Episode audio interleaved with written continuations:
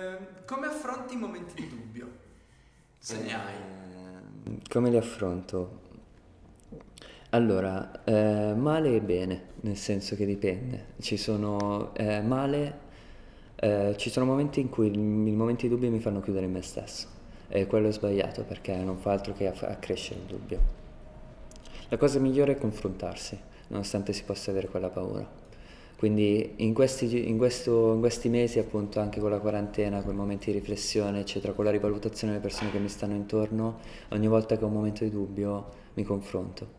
E mal che vada sbagliamo insieme, però c'è sempre qualcosa che si aggiusta e il dubbio viene sempre meno e la cosa viene sempre meglio.